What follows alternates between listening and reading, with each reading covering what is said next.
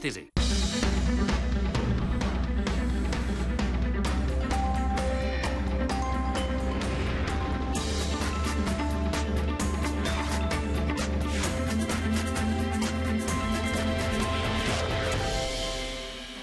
This is Mars. Tohle je Mars.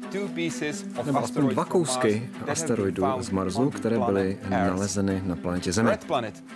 Rudá planeta je nejzajímavější planeta ve sluneční soustavě. Možná, že je ještě zajímavější někdy než Země, říká astrogeolog NASA James Russ. Je to vedoucí týmu projektu robotických průzkumných vozítek na Marsu Spirit a Opportunity. Od roku 1994 se účastní v rozhodování o výběru míst přistání na Marsu a je zapojen do přípravy eh, pilotované mise na Marsu. Vítejte eh, ve světě vědy a otázek současné společnosti. Vítejte, začíná Hyde Park civilizace.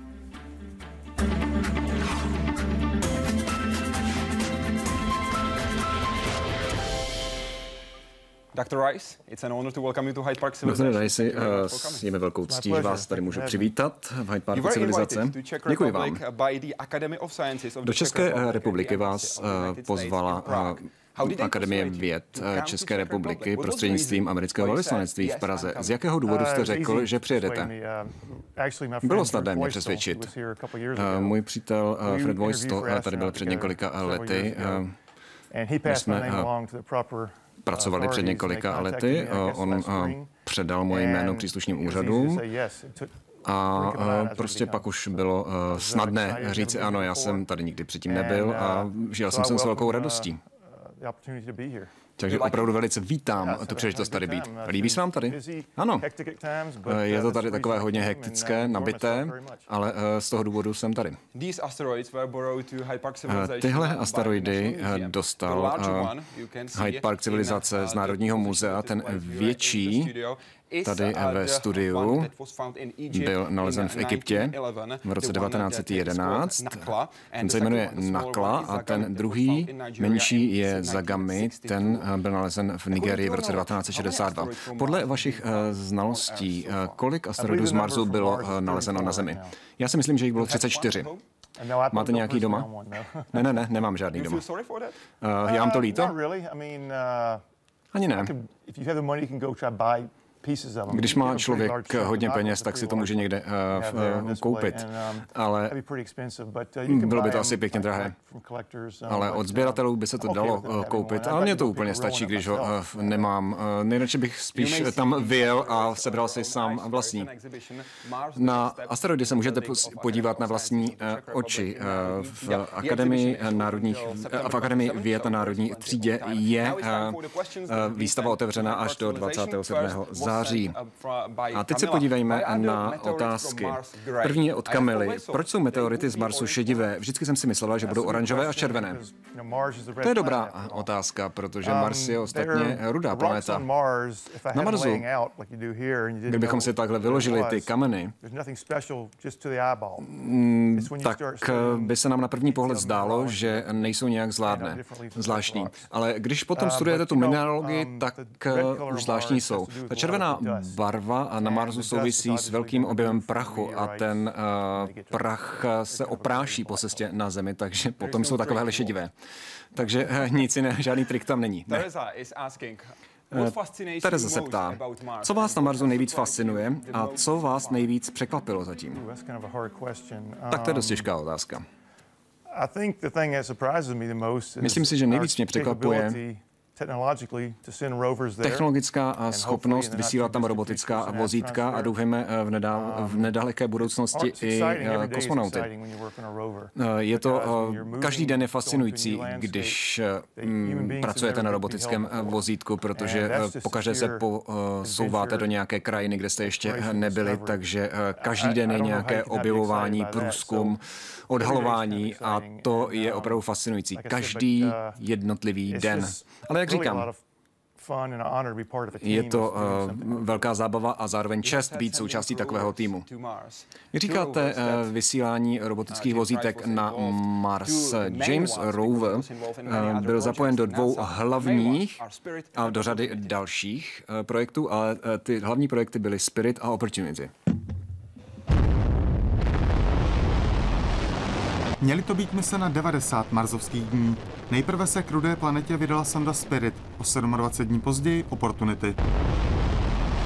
Obě ale přečily očekávání. S první sondou NASA komunikovala do roku 2011 a Opportunity funguje dosud. Ty sondy byly v podstatě dvojčata a tím hlavním cílem byl nejenom geologický průzkum Marsu, těch jednotlivých míst, kde ta sonda, to vozítko se zastavilo, ale také, a to je podstatné, hledání stop života. Nás zajímají především výsledky. A výsledků přišlo mnoho z nejrůznějších stran. Jejich účel bylo zkoumat především eh, ten fakt, zda na povrchu Marsu mohla být někdy voda. Obě sondy na Marsu přistály v hroznu velkých airbagů, každá ale ve zcela odlišné části planety. Opportunity na hladké, rovné ploše. Naopak Spirit narazil na drsnou, kamenitou krajinu Marzovské pouště. Jejich pátrání po stopách vody bylo úspěšné, stejně tak zasílání dalších údajů o geologii Marsu. Podařilo se oběma zjistit, že jsou každá v jiném místě, ale všude se dají vystopovat určitá místa, konkrétní produkty geologické, které ukazují na to, ano, na Marsu byla kdysi voda. Ty výzkumy jsou rozsáhlé, to jenom jejich shrnutí by vydalo na několik dnů povídání, na velmi silné knihy, ale mě jako třeba lajka nejvíc zaujaly obrovské fotografie, úžasné fotografie. Obě sondy se po Marsu pohybovaly maximálně rychlostí velmi pomalé chůze a museli se vypořádat s velmi trestným prostředím.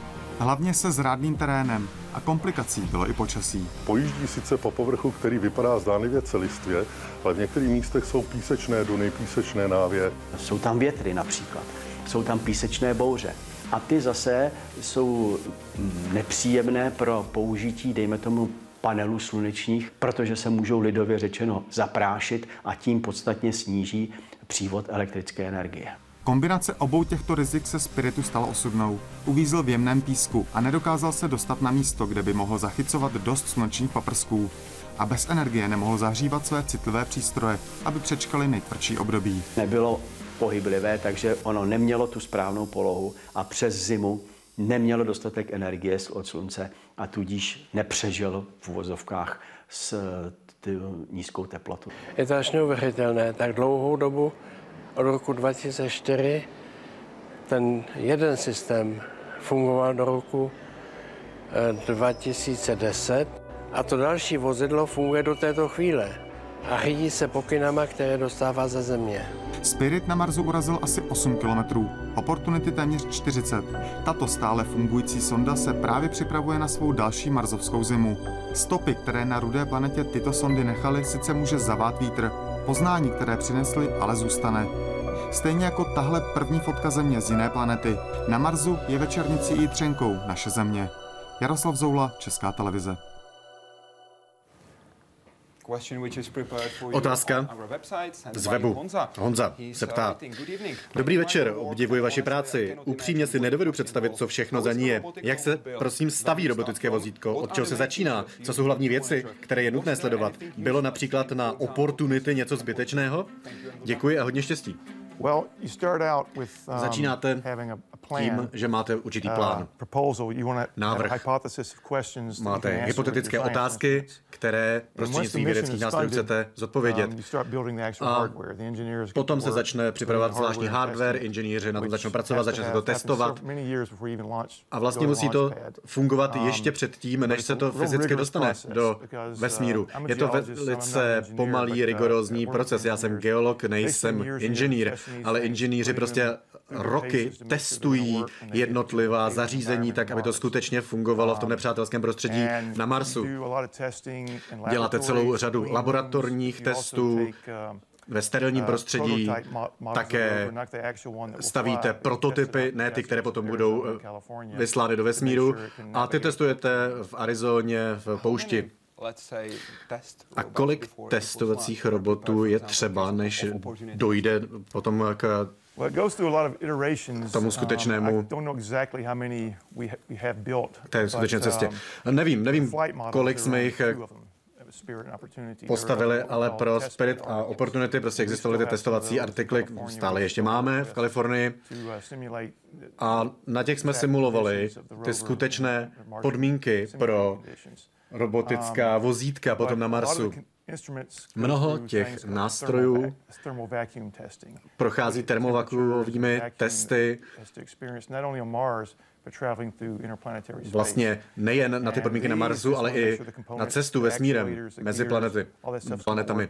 A prostě musí se zajistit, že skutečně veškeré vybavení bude fungovat, až se vozítko na Mars dostane. Prostě víte, jak to například bylo v případě eh, Opportunity, že tam to trvalo roky, ale teď stále ještě to funguje. A bylo to něco zbytečného například na Opportunity, něco, co prostě teď můžete říct, že se to tam dalo zbytečně do toho zařízení uh, Opportunity. Ne, ani ne. Ty vědecké instrumenty prostě byly všechny všechny naprosto zásadní, eh, například monitory, panely, to všechno fungovalo skvěle. Možná inženýři by vám odpověděli lépe, možná ten design projekt se změnil potom na Curiosity, to bylo použito jinak. Facebook, Olda Cupák, zajímalo by mě, jak moc odlišné, odlišně se musí uvažovat při konstrukci marsovského vozidla oproti vozidlům pozemským při vědomí, že nejbližší mechanik, který by mohl případně opravit nějakou banální závadu, je minimálně 56 milionů kilometrů daleko.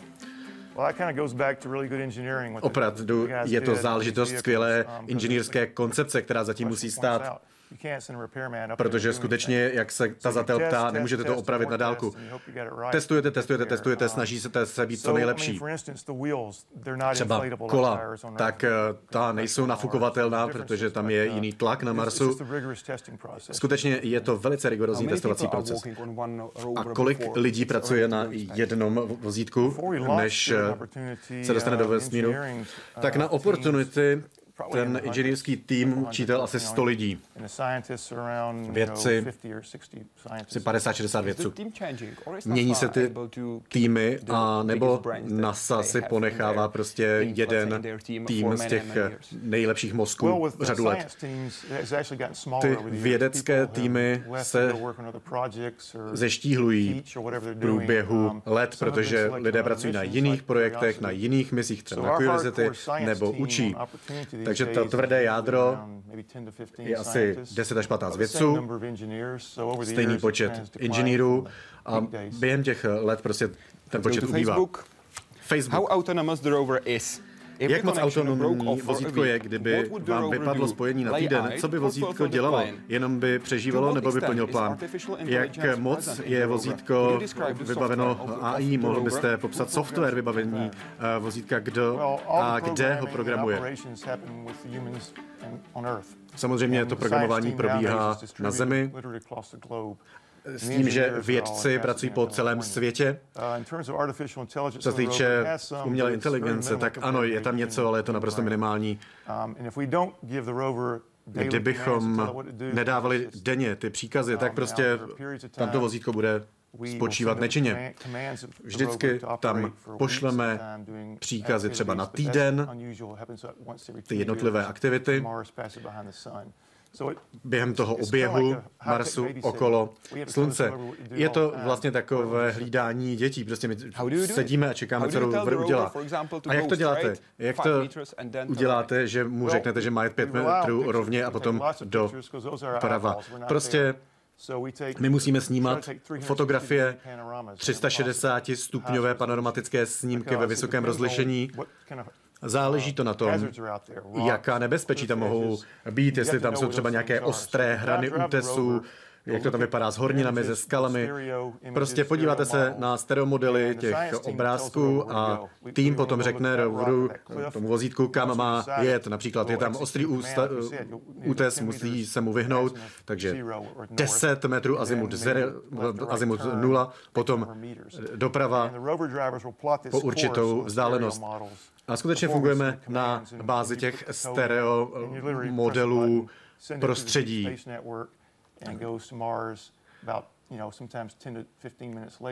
Je tam asi 10-15 minutové spoždění a rover potom vlastně nám zkomunikuje následující den, eh, co zjistil.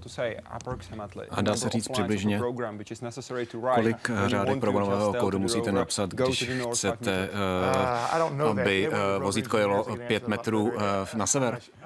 Tak to já nevím, já bych to typoval, na to byste se museli zeptat nějakého našeho programátora.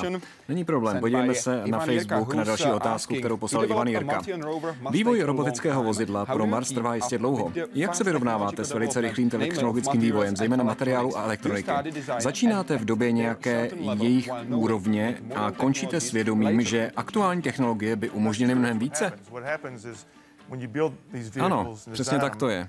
Když eh, to vozítko postavíte, eh, uděláte hardware, a tak musíte to prostě zamrazit na určité vývojové fázi technologie. Samozřejmě uh, technika eh, pořád pokračuje, vyvíjí se. Curiosity byla vytvořena před devíti lety a přistála před pouhým rokem. Nemůžete pořád aktualizovat počítače. Musíte zůstat v, i v programovém vybavení na stejné úrovni. Kdybyste si vzali nový počítač, najednou tak ho nestihnete otestovat.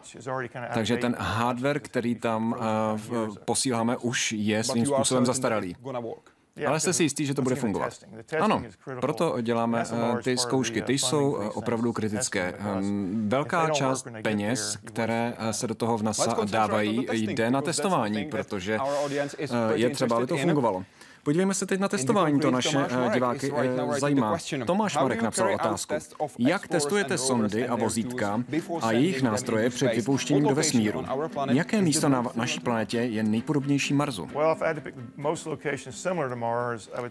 Tak kdybych měl říci, co je nejpodobnější Marsu, tak je to eh, v Arktidě oblasti bez ledu. Ale testovali jsme ta vozítka také, respektive tam jsme netestovali, testovali jsme Uh, v Arizoně a zatím se nám dařilo docela dobře. Jezdíme s tím takhle na terénní testy, které trvají dlouhé týdny. Máme potom tým v Kalifornii, který to nedaleko ovládá. Máme terénní techniky, kteří jsou v terénu v Arizoně a předstíháme tam simulovanou misi na Marsu, abychom viděli, jak se to bude chovat a jak se to bude dát řídit na dálku. Co byste osobně dělal v Antarktidě? Já jsem byl pozván v rámci společné společné expedice NASA a Sovětského svazu. Eh, Sovětský svaz se akorát rozpadl, když já jsem tam byl eh, v roce 91-92. Já jsem tehdy studoval eh, starodávná nebo pra, pravěká jezera. A na taj je velice zajímavá Antarktida. Právě tak, že já jsem o tom tehdy psal doktorskou práci. Tam se velice zajímavě studují jezera, která jsou zakrytá pětimetrovou vrstvou ledu od jak živa a um, potom se pod ní, uh, pod tu pokrývku potopíte a sledujete, jak to tam vypadá. Byl jste také na uh, různých jiných kontinentech, že? Ano. Uh, chtěl jste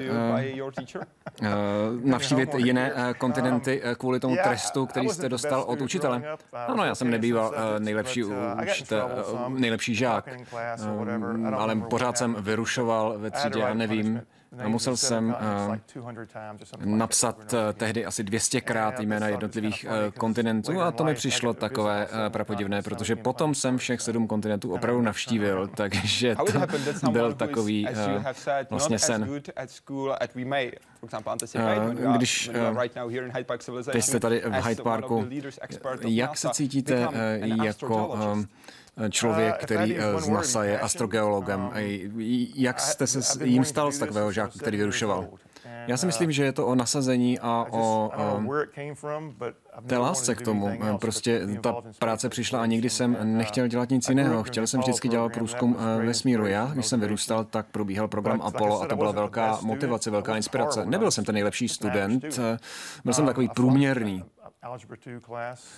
Uh, propadl jsem uh, v druhém kurzu algebry. a věděl jsem, že musím nějak jako postoupit do školy a když budu chtít si splnit své sny, tak musím začít tvrdě pracovat, abych vůbec se v té škole udržel. Takže tak jsem se tam dostal. Stanovil si uh, své cíle příliš vysoko. To je citát z vašeho učitele. Uh, jak, kolik vám bylo let, když vám tohle to řekl? To uh, bylo vlastně uh, v desáté třídě na střední škole abych tak řekl. A potom v jedenácté už jsem se rozhodl, že chci pracovat pro NASA a já jsem ho prostě neposlouchal, toho učitele. No a rodiče mi eh, říkali, můžeš dělat, eh, můžeš zvládnout cokoliv, když se za to pracovně postavíš. a, proto, a já jsem tomu věřil. A proto jste to zvládnul? Já říkám, inspiroval mě Apollo a většina učitelů byla dobří učitelé. Byli dobří učitelé a opravdu byl jsem, měl jsem proto tu vášeň, nasazení. Dobře, podívejme se znovu na Mars a navštívíme znovu Spirit Opportunity. A otázkou je, co zjistili rovery na Marsu, jaké byly největší úspěchy Spiritu a Opportunity. Kdybychom měli dvě hodiny navíc, tak bych to asi dokázal popsat. Nicméně to hlavní je, že jsme našli zbytky a po jezeře na Marsu, je, předtím to byla teorie, já jsem na tom pracoval v rámci své disertace. Bylo dobré, že jsem byl v tom týmu, který to nakonec dokázal. Další věc je, že se tam nacházejí habitáty a prostředí, kde mohl existovat v minulosti život na Marsu. Otázka je, zdali tam je život, to jsme nevěděli až do dneška. Ale nicméně jsme našli habitáty, kde existovala kapalná voda, energie a kurizity hledá teď organické složky. Takže to jsou vlastně asi ty největší, nejdůležitější věci, které se podařilo nalézt. Samozřejmě pracujeme v hordinách, snažíme se tam detekovat zbytky vody, protože to je naprosto zásadní pro život. Opportunity. Co bude další? Další uh, úkol pro Opportunity. Musíme přežít další zimu na Marsu, až se dostaneme z té současné lokality a půjdeme na sever a budeme se snažit dobít solární panely. A potom se budeme snažit vystoupit asi na 250 metrů vysoký kopec. Myslím si, že to bude velice vzrušující. Spiritu se to podařilo, podobný výstup. Budeme chtít nahoru na ten kopec, protože to bude zajímavé, to, co budeme objevovat během té cesty. Myslím si, že tam najdeme celou řadu jílových minerálů, to také bude potom dosvědčovat o existenci vody. A jaký máte přístup k spiritu a opportunity? Vy říkáte, my budeme uh, vystupovat. Ano, to je jedna věc, kterou si lidé, které si všimli. Vlastně ta vozítka jsou takovým naším prodloužením. Lidé o tom psali celé články o tom, že používáme to my. Je to vlastně takový pocit, že to součást vaší bytosti. Já se na tom podílím již 11 let, od roku 2002, na tom projektu a bude to velice smutné, až přijdeme o opportunity a budeme potom mít takové abstinenční určitě příznaky, protože jsme s opportunity strávili roky a roky, dostávali jsme živé obrázky z Marsu. Teď každý ale může být šťastný, protože se připravujete Eh, na oslavu v lednu 2014. Ano, máme velké štěstí. Bude to 10 let naší přítomnosti na Marsu. A Myslím si, že to slavíme velice dobře. V současné době se soustředíme na každý den, že to je prostě požehnání, to, že na Marsu jsme. Možná na zítří to bude jinak. Snažíme se sbírat nejlepší údaje, jaké můžeme každý den a měli jsme štěstí. Sběr dat, to je úkol nejen pro opportunity, ale také pro curiosity.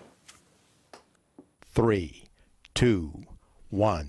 Main engine start zero and liftoff of the Atlas V with Curiosity, seeking clues to the planetary puzzle about life on Mars. První sekundy a první metry, 8,5 měsíce a víc než půl miliardy kilometrů dlouhé cesty.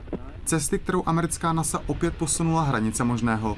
Když sonda Curiosity po letech testování, programování a stavby odstartovala k Marsu, její tvůrci věděli, že to nejtěžší má teprve před sebou.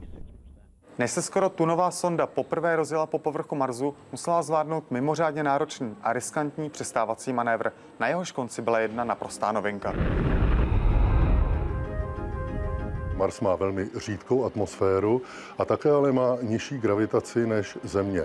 Asi zhruba trojnásobně nižší gravitaci a ta atmosféra je asi tak 150 krát říčí. S tím vším se musela sonda vypořádat a navíc zcela sama, automaticky.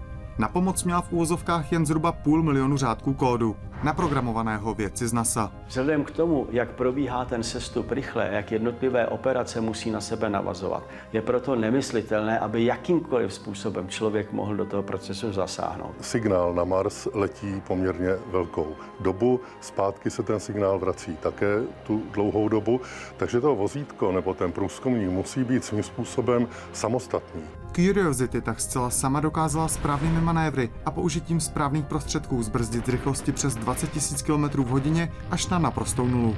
Do atmosféry Marsu navíc jako první sonda v historii nevlétla jako neřízené těleso. Tím, že se těžiště přesunulo mimo osu té sondy, tak bylo možné sondu natáčet a tím získat jakýsi tlak. To znamená, že řízení toho sestupu bylo daleko přesnější do určené místa přistání než u předchozích sond. Pak přišel na řadu obří padák. Průměru měl přes 20 metrů a sondu dál brzdil. Jeho otevření v nadzvukové rychlosti také patří k unikátům této mise. On musel vydržet náraz obrovský, eh, zhruba 30 tun. A z té rychlosti nadzvukové 1,5 machu se díky padáku všechno pak ta rychlost snížila na rychlost silně podzvukovou kolem asi 400-300 km za hodin. To už šlo do tuhého.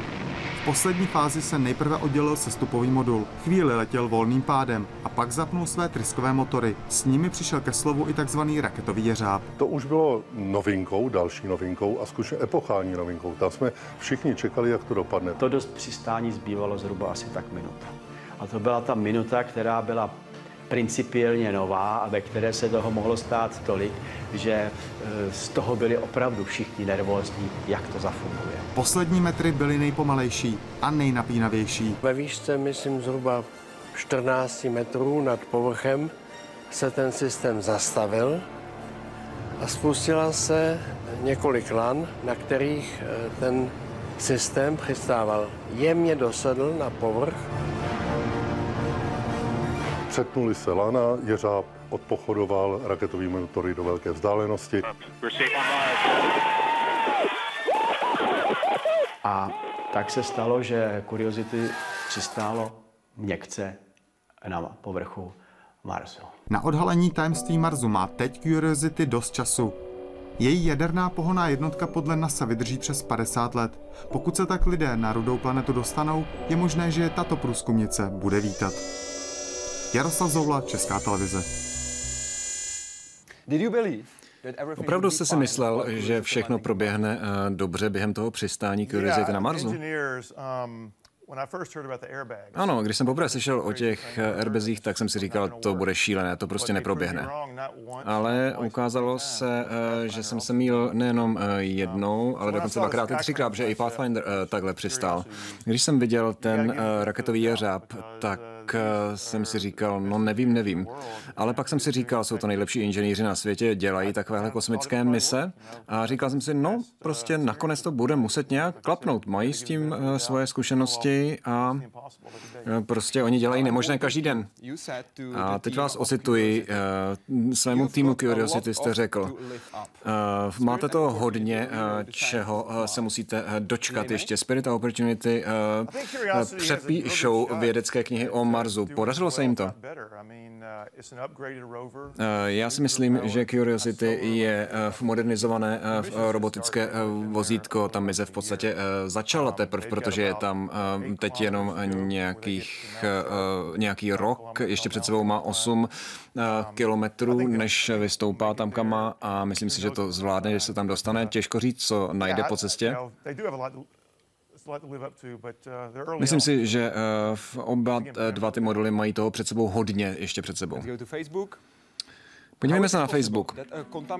Jak je možné, že se dostal na Mars kontaminový vrták? Jak to, že nebyla Curiosity kompletně zkontrolována? Nemůžeme takhle zavlézt na Mars pozemský život? Tady asi hovoříte o, té, um, te, o tom teflonovém obalu na tom průrazném vrtáku na Curiosity. Ten teflon se mohl odlomit, ano, je to možné, ale mohla by tam být nějaká kon- kontaminace a myslím si, že oni teď na tom, že ale to nějak pořešili. Pokud jde o tu kontaminaci, my se snažíme ta vozítka vysílaná, vyčištěná, úplně vydezinfikovaná do vesmíru tak, abychom tam neměli nějaké falešné nálezy a abychom to tam nekontaminovali a je to poměrně nákladná záležitost. Ty povrchové eh, podmínky na Marsu ovšem zabijou cokoliv, eh, co může přijít ze Země. Je to eh, plné ultrafialového záření, vysoká oxidace. Mars se víceméně tak trošku sterilizuje sám, ale přesto se snažíme ty věci pořádně vyčistit, než je pošleme. Když tam najdeme život, tak opravdu chceme říci, že nepřijel na našem vozítku. Dobrý večer. Podle eh, jakých eh, kritérií se eh, vybírají místa přistání pro sondy a podle jakých, a kdo do výběru mluví? Tak pokud jde o to, kdo do toho mluví, tak to jsou kolikrát lidé, kteří se hádají jako trhovci. Já kolikrát zasednu s inženýry a s dalšími vědci a bavíme se o tom, kam by to mělo jet a musíme se na to doma připravit a potom nás vlastně ostatní kolegové dusí. Trvá to dlouhá léta, než to vybereme. Eh, a z Curiosity jsme eh, vybrali určitý počet, pak už, pak už tam byly jenom čtyři místa a mm, nakonec jsme vybrali jedno. Takže inženýři vám dají takové pokyny, že to musí být jenom určitá nadmořská výška, určitá prašnost, určitá hladkost nebo sklon povrchu. A ono by to vypadalo takové jako ideální místo. Ehm, ale zase vy tam chcete dělat nějaký průzkum, takže chcete najít něco zajímavého, než jenom úplně bezprašnou plochu. Ehm, bavíme se tedy, uh, eh, klademe si závažné otázky a pak se hlasuje. Nicméně to hlasování ehm, je, probíhá na základě přesvědčivých vědeckých argumentů a potom ten nejsilnější zvítězí. Vy jste úspěšně uh, prosadil uh, jiné místo přistání, přistání uh, Pathfinderu, ale u Curiosity uh, ne. Uh, to jsem zrovna chtěl říct. Člověk uh, nevy, nevyhraje úplně ale uh, ten uh, kráter je docela uh, zajímavý. Já bych to býval poslal do Delty, ale nebylo to na mě. Nepřesvědčil jsem uh, kolegy, to hlasování dopadlo těsně, ale uh, Galeův kráter uh, vydal, vyhrál, tak teď jsme tam a nacházíme tam dobré věci. Takže myslím si, že je to uh, OK, ale ne vždycky můžeme mít ideál. Přišla otázka. Podle vás, jak rychlý byl ten vítr, nejrychlejší rychlost větra, který, která byla naměřena na Marsu? Ano, máme tam meteorologické senzory na Vikingovi 1 a 2, také Curiosity má tyto sondy. Takže ten nejrychlejší naměřený vítr z orbitu. tam vlastně se to dá měřit, tak jsme pozorovali do bouři. A někdy to bylo, nevím, kolik to je v kilometrech, ale je to, uh, je to prostě poměrně zásadní číslo. Ta atmosféra na Marsu je velice uh, řídká. Je to tam prostě asi 200 v mil, ten ekvivalent asi 200 mil za uh, daný měřenou jednotku. Doktore, další mise na Mars má být v roce 2016. V jaké fázi jsou přípravy a jaké budou cíle mise? Tento listopad se připravuje další mise, uh, která nebude teda přistávat. a zůstane na orbitu. Vlastně bude, nebude to rover, jmenuje se to InSight, bude to přistávat na trojnožce a bude vrtat a měřit tepelné toky z povrchu Marsu. Budeme se tedy soustředit na vnitřek Marsu. A proč tedy budete vrtat? Věříte, že tam je život? To vrtání, tam vlastně budeme měřit tepelné toky a to musíte prostě vyvrtat ten otvor.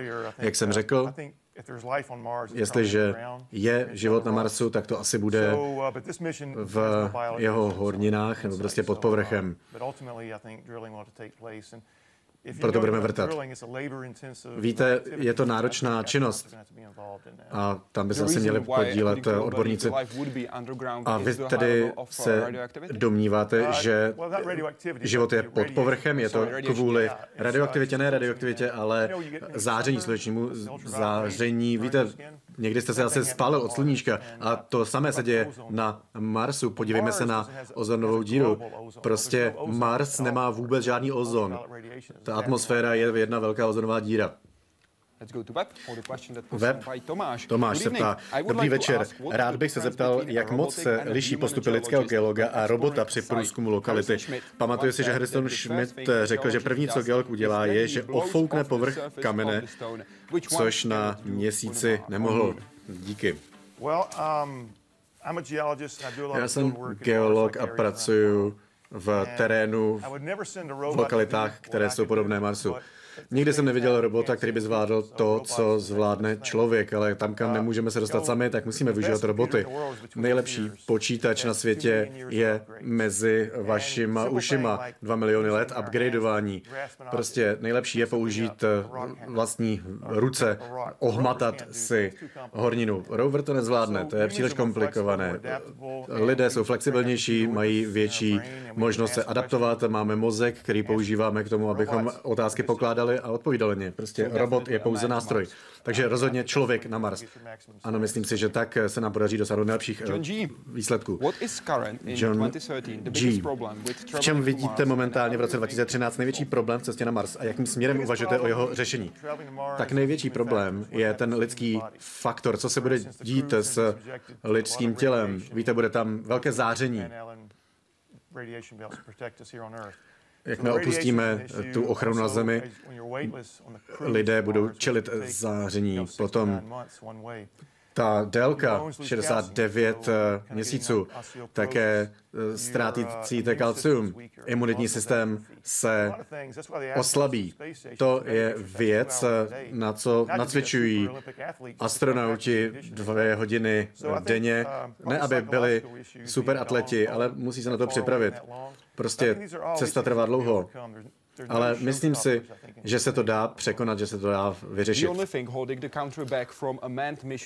Jediná věc, která zabraňuje cestě na Mars, uh, pilotované cestě, je politická vůle. To jste řekl v roce 2010. V roce 2013 vidíte politickou vůli. Ne, je to ten samý problém. Prostě ta vůle, vůle mezi politiky není. Facebook. Otázku zasílá Martina. Dobrý večer. Je vymyšleno, jak by lidé na Marsu žili? Jak by vypadalo bydlení? Muselo by být pod povrchem a jak by se zajišťoval dostatek jídla a vody?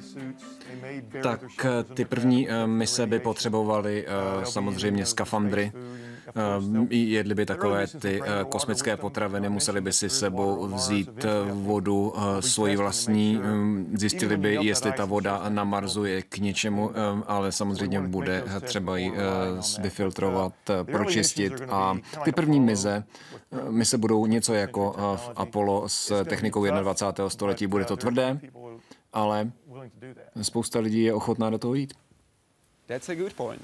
To je pěkná věc, zejména vzhledem k následující otázce, kterou poslal Aleš Kopáček. Dobrý večer. Uvažuje se v rámci příprav letu na Mars i o variantě dobrovolné jednosměrné cesty. Eh, jinými slovy, eh, takže by marzonauti doletěli pouze tam a už se nikdy nevrátili. Věřím, že by se dobrovolníci našli. Věříte, že by to akceptovala společnost? Ano, v podstatě eh, existují takové vyhlídky na jednosměrný let na Mars. Tak by lidé mohli dorazit na Mars už v roce 2023 za 10 let. Eh, a teď nějací lidé se na to pokoušejí získat peníze. Eh, samozřejmě je to velká cena, protože se nevrátíte domů. Um,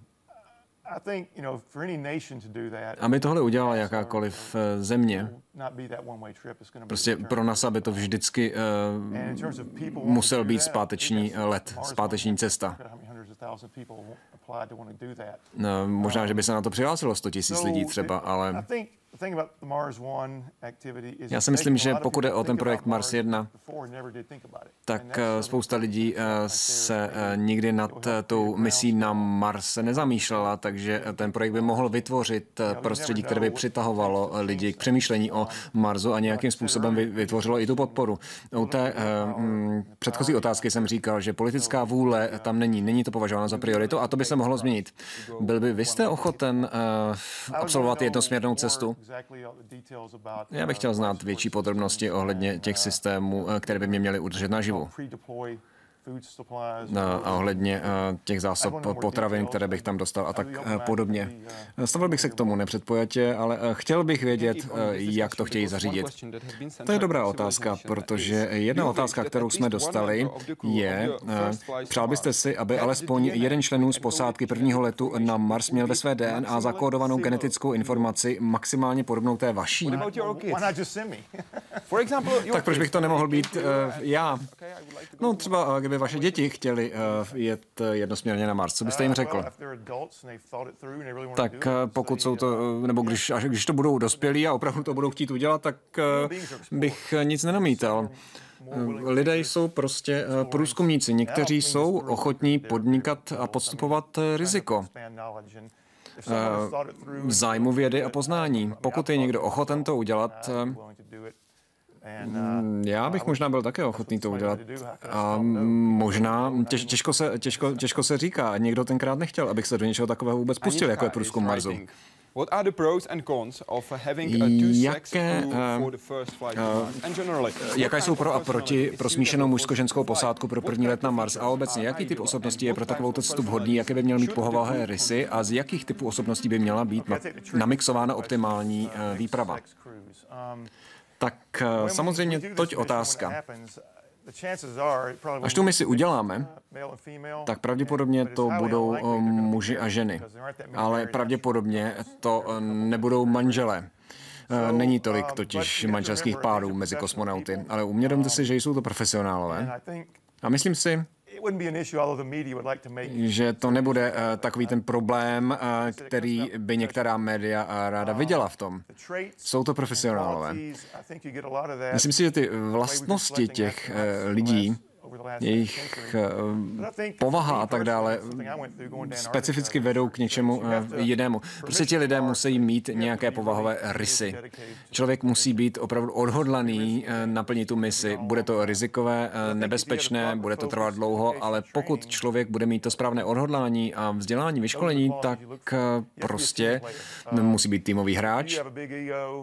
Když pokud člověk je nějaký samotář, má velké ego, tak to nezvládne nezvládne, protože je to opravdu týmový eh, sport a lidé na sobě navzájem eh, závisejí, aby přežili.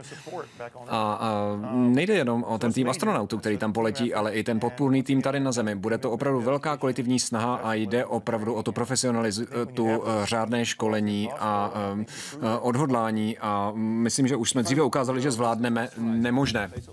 Když se podívám na seznam astronautů, tak řekněme, že je docela složité najít skutečné věce. Většinou to jsou piloti. Jack Schmidt možná byl poslední. Takový člověk, který měl podobné vzdělání na měsíci. Podle vás, podle vašich znalostí, zkušeností, bylo by to jiné, kdybychom hovořili o pilotovaném letu na Mars, který by se skládal jenom z pilotů nebo jenom z vědců, tak ten velitel letu, tak ten by prostě musel mít nějaké takové zázemí vojenského pilota pilota, inženýra, to by zřejmě byl velitel letu. A potom posádka, tak to by měli být asi vědci, eh, jeden nebo dva geologové, jeden biolog, Potom lékař by tam asi měl být, protože letíte na Mars, abyste tam bádali. A většina těch astronautů jsou možná inženýři, kteří dokáží věci opravit, takže asi by to bylo smíšené, ale asi ta věda by měla mít navrh, protože skutečně jde o to proskoumat vědecký Mars. A co by bylo první, co by geolog? Řekněme, že byste měl kouzelné zrcadlo, kterým byste prošel a odsunul byste se na Marsu. Co byste udělal jako první věc? To je dobrá otázka. Asi bych se rozhledl, vyfotil bych si to a začal bych skákat do vzduchu radostí. a pak bych asi si vzal nějaký kámen, podíval bych se na nějaký útes, vzal bych si geologické kladívko, začal bych bádat. Prostě byl bych jak malé dítě, chtěl bych být všude a nesoustředil bych se asi. Prostě bylo by tam hodně to vzrušení a úžasu. Otázka, která nám byla právě uh, zaslána do programu, se ptá nebo týká se vlastně té výšky hor na Marsu, proč jsou tak velké? Tak třeba hora Olymp, to je největší vulkán v sluneční stavě 25 km do výšky. Proč? Protože Mars nemá eh, tektoniku, desek. Vlastně tam to vyvěralo miliony let. Většinou vlastně to jsou ty nárazy asteroidů, kdy dojde vlastně k vymrštění hornin. Tady máme dva malé kousky asteroidů, které byly nalezeny na Zemi. Jak velký byl ten asteroid, když opustil gravitační pole Marsu? To se neví, ale tady máme ten uh, asteroid z uh, Egypta z roku 1911, tak ten fragment, který se dostal na Zem, uh, tak myslím, že celkově to bylo asi 40 kg. Ten se potom rozlomil na fragmenty a tento kousek je 1,3 miliardy let starý.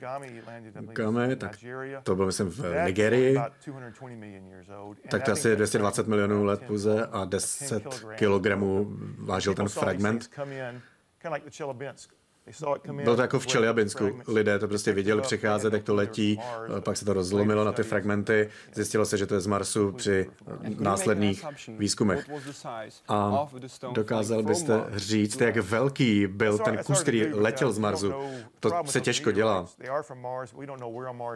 My prostě nevíme, odkud z Marsu pochází, jak velký ten kráter je. Další otázka od Radomila Facebook. Dobrý večer. Dovedete... Dobrý večer. Zajímalo by mě... No, tak ta otázka od Radomila. Ještě jednou. Dovedete si čistě hypoteticky představit, co by se asi stalo, kdyby na vašich monitorech z vozítka na Marsu se objevila eh, zaprášená lahev od piva? No, tak asi, že tam někdo už přestal dal si pivko. Um, nějaký artefakt, který vznikl na základě činnosti nějaké inteligence. Museli bychom to studovat, ale nepředpokládáme nic takového. Když hovoříme o životě na Marsu, tak hovoříme o primitivních jednobůdněčních submikroskopických organismech, na které byste potřebovali skenovací elektromikroskopy. Ale máme otevřenou mysl, jsme vědci. Když by se něco objevilo, vlastně my nemáme video, my máme prostě jenom um, nehybné ty obrázky. Kdyby tam třeba byla stopa, bylo by to zajímavé, ale neočekáváme to. Hledáme fosílie.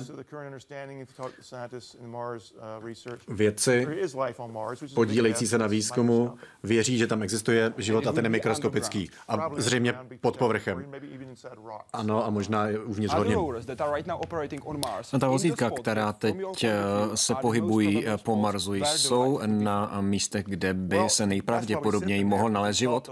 No proto jsme je tam poslali, protože jsme si mysleli, že jsou to dobré lokality a teď se toho dovídáme více a více o Marsu Marsu. To místo, místo, kde eh, bylo Curiosity a nedávno Opportunity, tak tam jsme našli jílovité minerály a když říkám jílovité minerály, eh, tak eh, možná lidé začnou usínat, ale pro geologii je to důležité, protože krajina je jako taková učebnice historie a geologové ji právě čtou. A my víme, že to by mohl být nějaký signál. Eh, stejně tak, jako když přijedete na místo eh, činu jako kriminalista, tak víte, co se tam asi eh, dělo. Zmizí nějaké důkazy, ale něco tam ještě zůstává. My takhle přijíždíme na místo činu, který se stal před miliony lety. Můžeme se domnívat, že tam byla voda, která dlouho interagovala s, to, s tím souhorninou a vytvořily se tam určité minerály. Čili s Opportunity a Curiosity jsme opravdu nalezli některé některá místa, která by mohla eh, vést eh, nebo k objevu eh, stop, stop života. Další otázka je na konspirační teorie. Myslíte si, že přistání na měsíci byla jenom konspirace, bylo to vymyšlené? Tak já jsem uh, kdysi se s tím setkal. Myslel jsem si, že to je uh, opravdu vtip, ale někteří lidé tomu skutečně věřili. Uh, štvalo mě to na začátku a teď se opravdu pokouším vysvětlit. Někteří lidé ale nechtějí poslouchat logické argumenty, takže to nemá moc smysl. Já si myslím, že není žádná pochybnost o tom, že jsme přistáli na měsíci. Máme teď kameru na Lunar Reconnaissance Orbiteru, což je sonda k průzkumu z oběžné eh, dráhy, kde si můžeme s velkým eh, rozlišením eh, prohlédnout různá místa na měsíci. Vyfotili jsme také to místo, kde přistál Lo Apollo. Máme tam do dneška vyfocenou, nebo do dneška tam stojí ta vlajka a stopy. Několik uh, misí tam eh, nechala, uh, nechali takzvané uh, laserové reflektory, takže astronom, astronom, uh, čili my můžeme tam odpalit uh, nebo tam uh, poslat laser a ono se to odrazí směrem uh, na uh, Zemi. A kdyby uh, to nefungovalo, kdyby to tam nebylo, tak jak byste vysvětlili, že uh, se nám odráží lasery od měsíce. Takže není pochybnost, že uh, na měsíci jsme byli. A navíc, když eh, analyzujeme horniny z měsíce, tak to vypadá, že opravdu takové by se na Zemi nenašly. Eh, geologové z Apollo 17 si myslím, že eh, Moon byl první krok na cestě na Mars. Měsíc byl prvním krokem. Nejdříve musíme vytvořit nějakou techniku pro přepravu do kosmu a pak se můžeme hýbat dál. Já Jacka docela dobře eh, znám, to je autor toho citátu. Myslím si, že se musíme vrátit na měsíc. Na měsíc to trvá jenom tři dny cesty. Mars 6 až 9 měsíců a zpáteční cesta 2,5 až 3 roky. Nicméně ta analogie eh, je kterou používám, je, že představte si, že jedete do hor, musíte si dobře spakovat, co si berete sebou, nechcete eh, si eh, zjistit, jak se stav, nebo zjišťovat, jak se staví stan v nějaké sněhové bouři. Musíte si to udělat nebo postavit si ho nejdřív doma na zahrádce. A Myslím si tedy, že bychom se znovu měli vrátit na měsíc a tam si to ještě pocvičit. Kdy? Uh, nevím, měli jsme takový plán, ale byl uh, zrušen po nástupu, nástupu prezidenta Obamy do úřadu, takže nevím, kdy se dostaneme na měsíc. Teď to v tu, vypadá v tuhle chvíli, uh, že první na měsíci budou další Číňané. A kdy myslíte? Číňané zatím nezmínili žádné datum, jako my jsme zmínili u Apollo, ale vypadá to na 2020 plus minus 3-4 roky. Spíš plus. 2025, dejme tomu. A myslíte si, že eh, by na měsíci mělo být stále osídlení, než vyrazíme na Mars? Já jsem si, nejsem, jsem si, nejsem si jistý.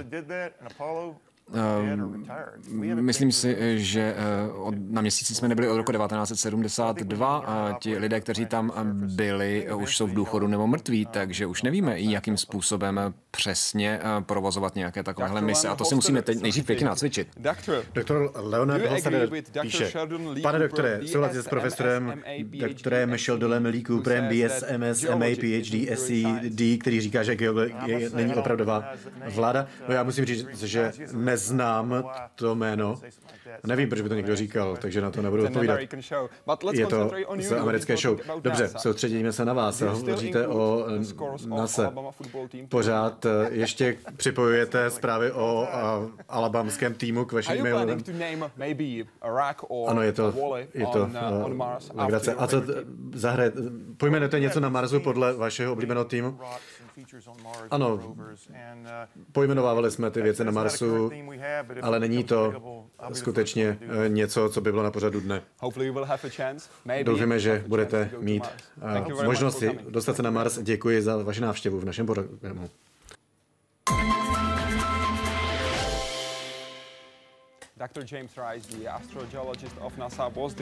Naším hostem byl dr. Rice z NASA, astrogeolog. Můžete nalézt eh, tento program na našich webových stránkách. Děkujeme za pozornost, nasledanou.